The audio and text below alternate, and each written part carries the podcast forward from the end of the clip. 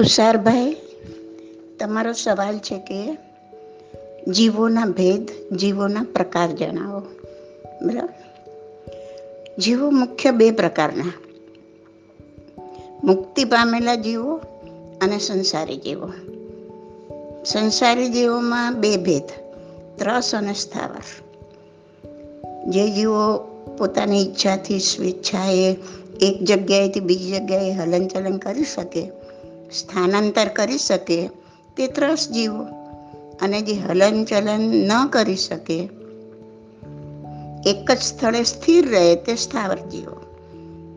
હવે સ્થાવર જીવોના પાંચ ભેદ: પૃથ્વી, પાણી, તેવું, વાવ અને વનસ્પતિ.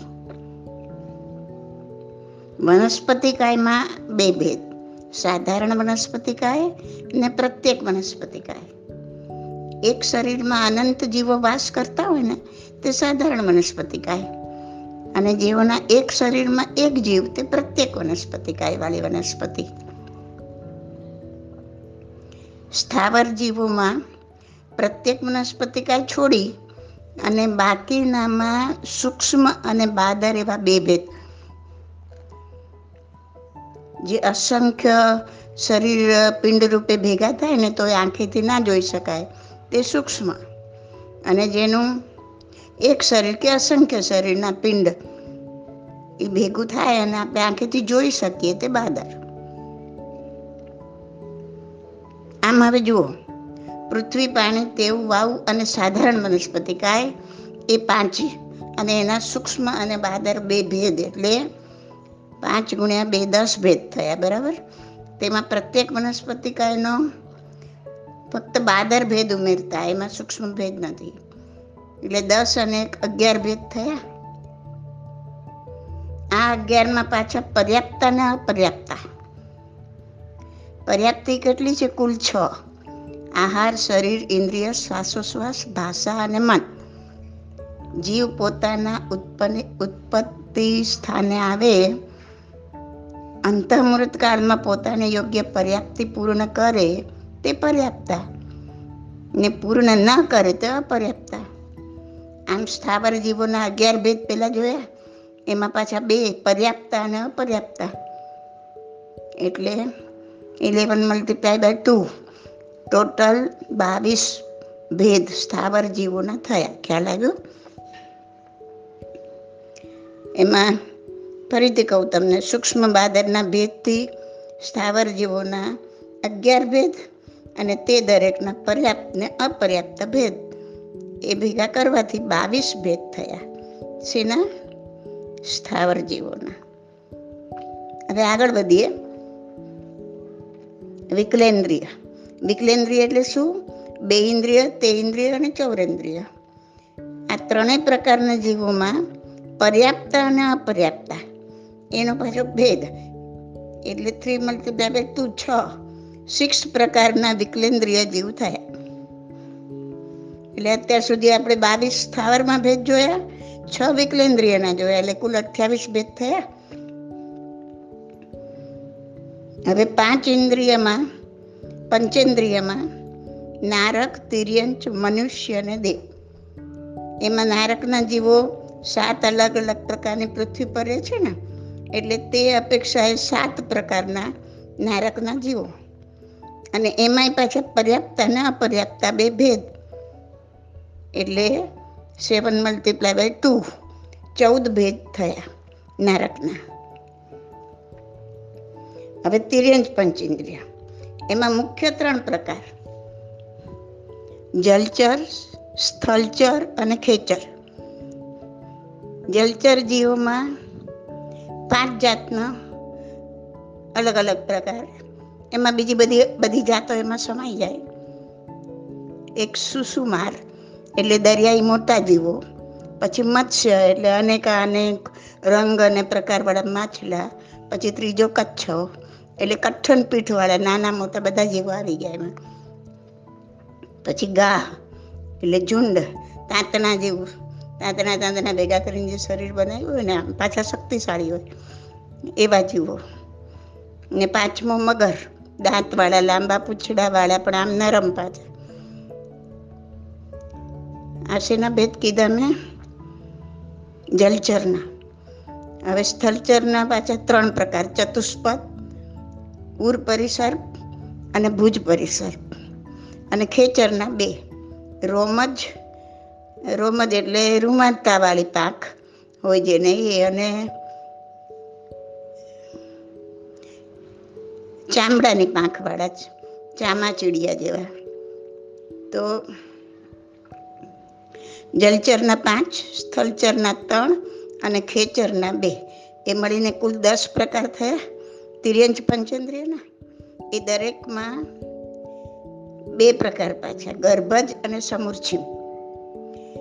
જે જીવો જન્મ પહેલાં અમુક સમય ગર્ભમાં રહીને જન્મે ને એ ગર્ભજ, અને જે જીવો ઉત્પત્તિને યોગ્ય સંયોગ પ્રાપ્ત થાય ત્યારે દેહનો બધા જ અવયવોનું બધી બાજુથી નિર્માણ કરી અને જન્મી જાય એને સમુર્છિમ કહેવાય. આમ દસ પ્રકારના તિર્યંચમાં ગર્ભજ અને સમુર્છિમ એટલે ટેન મલ્ટીપ્લાય બાય ટુ વીસ પ્રકારના તિર્યંચ પંચેન્દ્રિય થયા. વીસ ભેદ તિર્યંચ પંચેન્દ્રિયના થયા. હવે મનુષ્ય, તેના ઉત્પત્તિ સ્થાન ત્રણ: કર્મભૂમિના મનુષ્ય, અકર્મભૂમિના મનુષ્ય, અંતરદ્વીપના મનુષ્ય. કર્મભૂમિમાં પાંચ ભરત, પાંચ ઐરાવત અને પાંચ મહાદેવ મહાવિદે, એમ પંદર કર્મભૂમિ, અને અકર્મભૂમિ ત્રીસ છે, ને અંતરદ્વીપ છપ્પન છે. આમ ટૂંકમાં કહીએ તો કર્મભૂમિના પંદર, અકર્મભૂમિના ત્રીસ અને અંતરદ્વીપના છપ્પન. આ રીતે ટોટલ એકસો એક ભેદ મનુષ્યના થાય. એમાં પાછા ગર્ભજ, પર્યાપ્ત અને અપર્યાપ્ત. ગર્ભજમાં બે, પર્યાપ્ત અને અપર્યાપ્ત.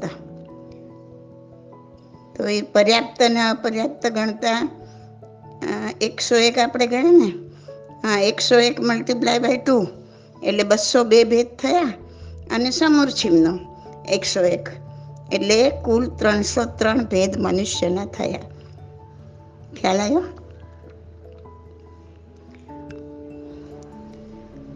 હવે દેવના જુઓ. મુખ્ય ચાર ભેદ દેવના: ભવનપતિ, વ્યંતર, જ્યોતિષ અને વૈમાનિક. ભવનપતિમાં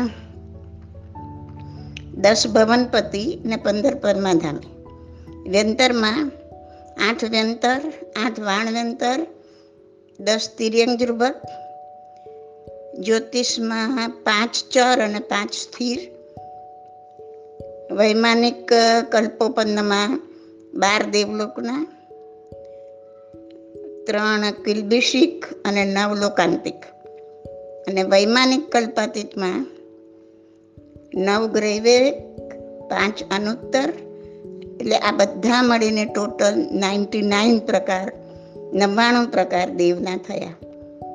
એમાં પાછા પર્યાપ્ત અને અપર્યાપ્ત એટલે નવ્વાણું પ્લસ નવ્વાણું, કુલ મળીને વન નાઇન્ટી એટ ભેદ દેવના થયા. હવે આપણે બધું ટોટલ કરીએ તો સ્થાવરના બાવીસ, વિકલેન્દ્રિયના છ, નરકગતિના ચૌદ, તિર્યંચ પંચેન્દ્રિયના વીસ, મનુષ્યના ત્રણસો ત્રણ અને દેવગતિના વન નાઇન્ટી એટ, એકસો અઠ્ઠાણું. આ બધા મળી કુલ પાંચસો ત્રેસઠ ભેદ જીવના થયા. આમ ગતિ ચાર, જન્મનીયોની ચોર્યાસી અને સંસારી જીવોના ભેદના પ્રકાર પાંચસો ને ત્રેસઠ. ખ્યાલ આવ્યો? હવે આટલું જાણી લીધું પછી શું વિચારશો? મને બધી જ ખબર પડી ગઈ, મને સમજણ પડી ગઈ, આ તો મને ખબર જ હતી. આજે વિચારની પરીક્ષામાં તો મારા નાઇન્ટી ફાઇવ માર્ક્સ આવેલા. આ તો હું એ બીજા દસ જણને સમજાવી શકું. હું તો પાઠશાળામાં ટીચર છું. આ બધું તો મને મોડે છે. આવા વિચારો આવે તો સમજો કે અંદર અહંકાર ઊભો છે. આ કોણ બોલાવે છે? અંદરનો અહંકાર. અને એ શું કરે છે? જ્ઞાનની આ સાધના. એ તમને મુક્ત તો નહીં થવા દે, પણ ભવ બ્રહ્માંડ વધારી દેશે, જ્ઞાનાવરણીય કર્મ વધારી દેશે. બહુ જાગ્રત થઈ જાઓ, સૂક્ષ્મમાં જાઓ, વિચારો. આ જાણ્યા પછી એ વિચારો કે આ ચોર્યાસી લાખ યોનીમાં, આ પાંચસો ત્રેસઠ પ્રકારના જીવોના ભેદમાં કોઈ યોની એવી નથી, કોઈ ભેદ એવો નથી કે જ્યાં મારા જીવે જન્મ ના લીધો હોય. એક વાર નહીં, અનેક વાર લીધો છે. હજી પણ આ પાંચસો ત્રેસઠ ભેદમાં મારો ક્યાં કઈ જગ્યાએ જન્મ મરણ થયા જ કરશે તે પણ ખબર નથી. અહીં આ જન્મમાં હું ગમે એવો મોટો નેતા હોઉં કે અભિનેતા હોઉં કે કંઈ પણ હોઉં, છાતી ફૂલાવીને ચાલતો હોઉં, આંખના પલકારામાં જીવા નશ્વર દેહને છોડીને આ પાંચસો ત્રેસઠ ભેદમાં કોઈ પણ યોનિમાં પહોંચી જશે.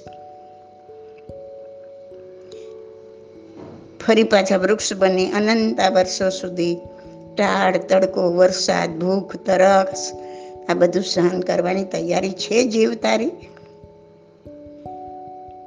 જેનું દુઃખ દર્દ જોઈ પણ નથી શકતા એવા તિર્યન ચોનીમાં અનેક ભવ ભ્રમણ કરવા છે તારે? કે પછી જીવ જંતુ કીડા મકોડાને યોનિમાં ચાલ્યું જવું છે? જીવને પૂછો, જીવ જોડે વાત કરો. દુનિયા જોડે બહુ કરી, પોતાના આત્મા જોડે ક્યારે કરશું? જીવને પૂછો કે જીવ જાણી લીધા ને પાંચસો ત્રેસઠ ભેદ, હવે આમાંથી તારે ક્યાં જવું છે? ક્યાંય નથી જવું. જો આમાંથી ક્યાંય નથી જવું તો આજથી, આ ઘડીથી જ પરની પંચાયત છોડી દે. કોણ શું કરે છે, કોણ કેવું છે, કોણ સાચું છે, કોણ ખોટું છે, કોણે તને માન આપ્યું, કોણે અપમાન કર્યું, હે જીવ છોડ આ બધું. એ બધું બાજુએ મૂકી ફક્ત તારા આત્માની ચિંતા કર. વિચાર કર, મારે કોઈની જોડે લેવા દેવા નથી, મારે તો ફક્ત જ્ઞાન મોક્ષધામી બનવું છે. એવું વિચારી હર પલ શુદ્ધ ઉપયોગમાં રહેવા પ્રયત્ન કર. જેટલો ટાઈમ શુદ્ધમાં ન રહેવાય તો શુભમાં રહે, પણ અશુભમાં તો નહીં જ.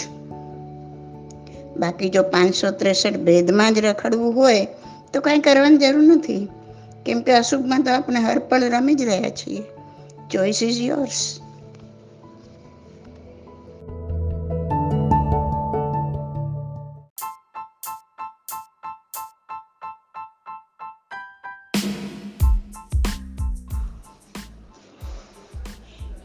અમેરિકાથી લીનાબેનનો સવાલ છે કે સ્વયં ગતિ કરતા, એટલે કે પોતાની જાતે ગતિ કરતા જીવ અને પૂદગલ એને ગતિ કરવામાં ઉદાસીન નિમિત્ત હોય એને ધર્મદ્રવ્ય કહે છે. તો આ ઉદાસીન નિમિત્ત એટલે શું? બરાબર ને લીનાબેન? જેમ માછલી પાણીમાં ગતિ કરે છે ને, એમાં પાણી માછલીને ગતિ નથી કરાવતું. ગતિ તો માછલી પોતે જ કરે છે. પાણી તો પોતે સ્થાવર છે, હલનચલન રહિત છે, પણ પાણીની હાજરીને લીધે માછલી સ્વયં પોતે ગતિ કરી શકે છે. માટે માછલીને ગતિ કરવામાં પાણી ઉદાસીન નિમિત્ત કહેવાય. ખ્યાલ આવ્યો? ઉદાસીન નિમિત્ત. એવી જ રીતે ધર્માસ્તિકાય, છ દ્રવ્યમાં ધર્મ અને અધર્મ, ધર્માસ્તિકાય અને અધર્માસ્તિકાય. તો આ ધર્માસ્તિકાય જીવ પૂદગલને ગતિ કરાવે છે, ચલાવે છે એવું નથી. જીવ પૂદગલ સ્વયં ગતિ કરે છે, પોતે જ ગતિ કરે છે. ધર્માસ્તિકાય તો પોતે હલનચલનથી રહિત છે, પણ ધર્માસ્તિકાયની હાજરીને લીધે જીવ પૂદગલ ગતિ કરી શકે છે. માટે ધર્મ દ્રવ્યને જીવ પૂદગલને ગતિ કરવામાં ઉદાસીન નિમિત્ત કહ્યું છે. ખ્યાલ આવ્યો ઉદાસીન નિમિત્તનો?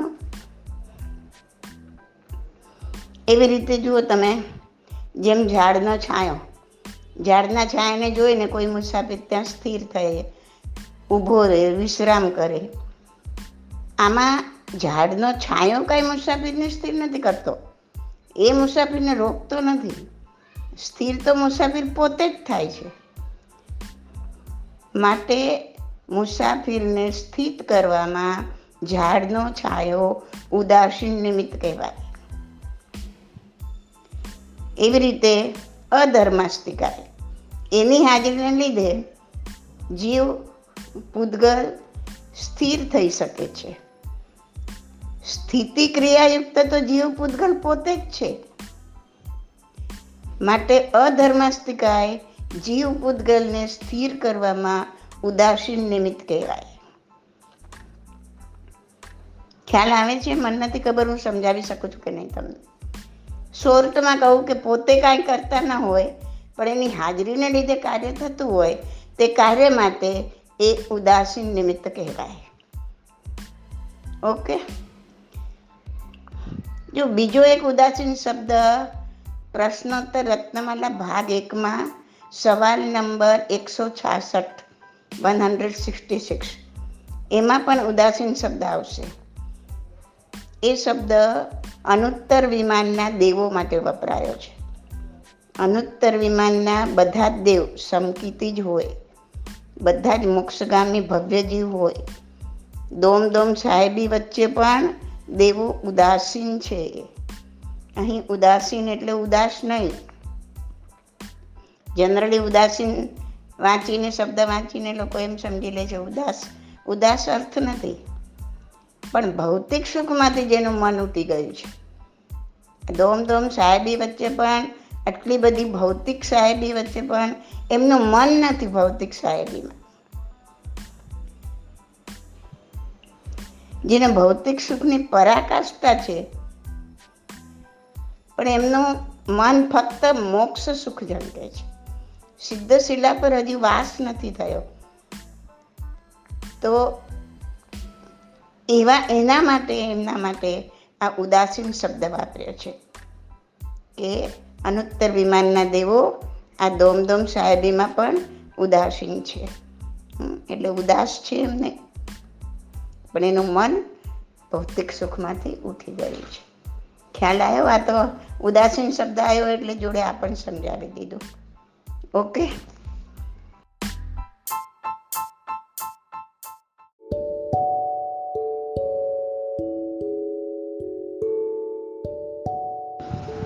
તમે કહો છો કે પચખાન લીધા વગર હું મૌન ધારણ કરું કેમ કે પચખાન લઉં છું તો તૂટી જાય છે, બાધા તૂટી જાય તો પાછું પાપ લાગે. પચખાણ લીધું હોય ને તૂટી જાય તો પાપ લાગે. જો એવું થતું હોય ને તો પહેલાં પચખાણ લીધા વગર પ્રેક્ટિસ કરો. હું પચખાણ લીધા વગર કરું એમ નહીં વિચારવાનું. દરેક વસ્તુ જે આપણને ન ફાવતી હોય એની પહેલાં પ્રેક્ટિસ કરવી પડે.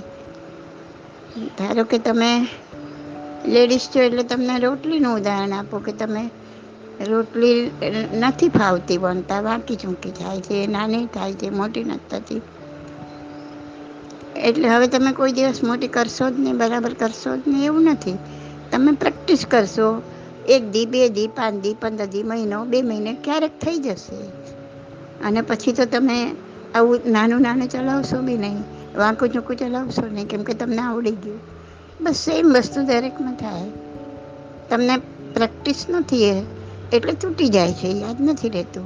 તો તમે બરા મનમાં ધારો કે હું આજે અડધો કલાક મારે કાંઈ બોલવું નથી, અને એ પ્રેક્ટિસ થશે કે અડધો કલાક શરૂઆતમાં એમ થશે કે બોલાઈ ગયું એટલે પાછું મનમાં પશ્ચાતાપ કરવાનો કે મેં ખોટું કર્યું, મેં ધારણા તો કરી હતી મનમાં અડધો કલાકની, ચલો હવે હું ફરીથી અડધો કલાક લઈશ.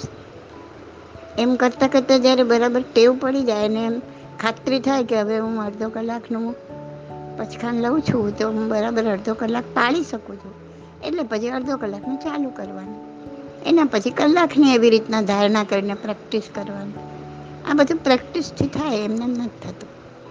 પ્રેક્ટિસ રાખો, ધ્યાન એમાં રાખો. ભૂલ જાય તો પાછી અંતરથી ક્ષમા માંગો, ફરીથી રિપીટ કરો. એમ કરતાં કરતાં આદત પડી જાય એટલે પછી તમે એ પ્રમાણે કરી શકશો. ઓકે,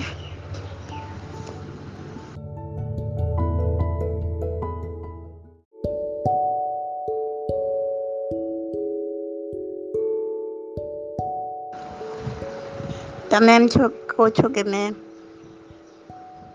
નમો હરિહંતાણના બદલે અરિહંત અરિહંત લખવાનું ચાલુ કર્યું છે, જાપ ચાલુ કર્યા છે, તો એ બરાબર છે કે નહીં? નહીં, એ નથી બરાબર.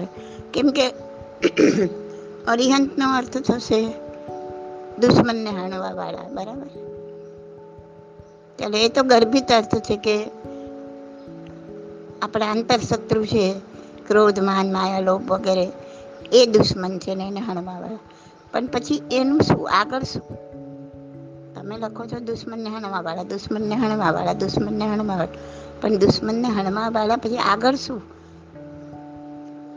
એને તમે માન આપો છો, એને તમે ધિક્કાર કરો છો, એના પ્રત્યે તમને કોઈ પ્રેમ છે કે એના પ્રત્યે તમને નફરત છે, આગળ શું? ફર્ધર આ અધૂરું છે. તો તમારે પૂરો ભાવ તો વ્યક્ત કરવો જોઈએ ને. જ્યારે નમો હરિહંતાણમ બોલતા પૂરો ભાવ વ્યક્ત થાય છે કે ભાઈ આજે હણવાવાળા છે એને હું નમસ્કાર કરું છું. શત્રુને હણવાવાળા, આંતર શત્રુને હણવાવાળાને હું નમસ્કાર કરું છું. તો ત્યાં પૂરો ભાવ વ્યક્ત થયો, જ્યારે ઓલામાં પૂરો ભાવ વ્યક્ત નથી થતો. આંતરશત્રુને હણવાવાળા, બસ પછી એના માટે શું છે તમને એ તો તમે બતાવતા નથી, તો એ અધૂરો જાપ કહેવાય. એટલે અરિહંત નહીં, નમો અરિહંતાણમ બરાબર છે. ઓકે, અને લખો ઓકે, તમારી મરજી. માનસિક જાપ કરો તો વધારે સારું, પણ બંને ચાલશે. ઓકે.